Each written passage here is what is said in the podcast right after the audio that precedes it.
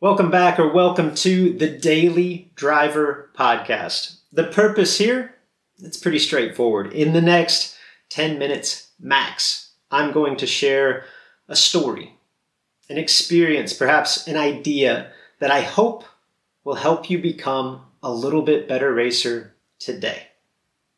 I'm Luke Bogacki, and this is the Daily Driver.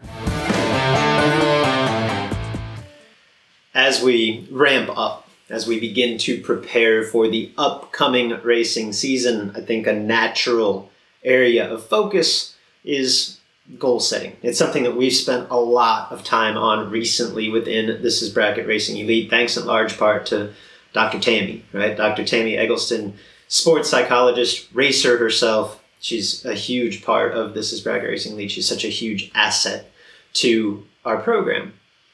But when we think about our goal or goals for the upcoming season, I think most of us tend to think about the ultimate outcome.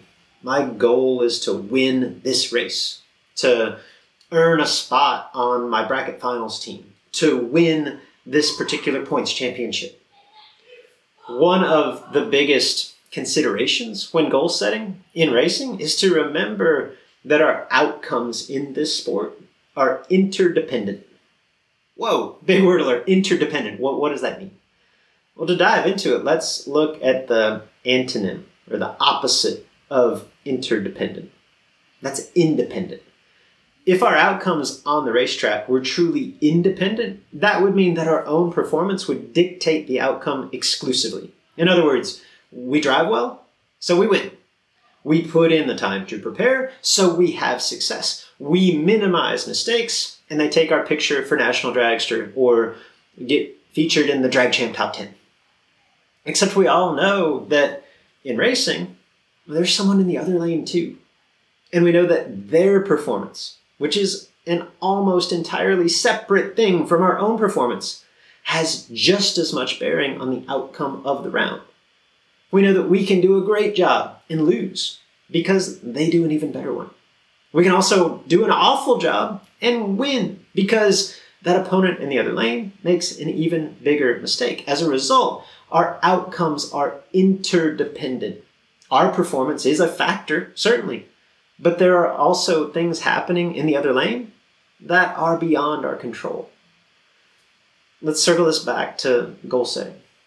While it's fine solid, useful to build big goals around those aspirations. Be careful how you measure your performance against those goals. How we pursue those aspirations is often a better measurement of progress, of growth, of skill than what aspirations actually come to fruition. We tend to measure ourselves by results, but in racing, like in any interdependent exercise, results, both negative and positive, can be deceiving. When we think about goals for the upcoming season, my challenge to you is to focus more on the process than the results. What can you do within your control to better perform on a more consistent basis? It's not about perfection as much as it is improvement. As much as we'd like to, we can't force positive outcomes. We can, however, focus on the process and the performance that best facilitates those positive outcomes.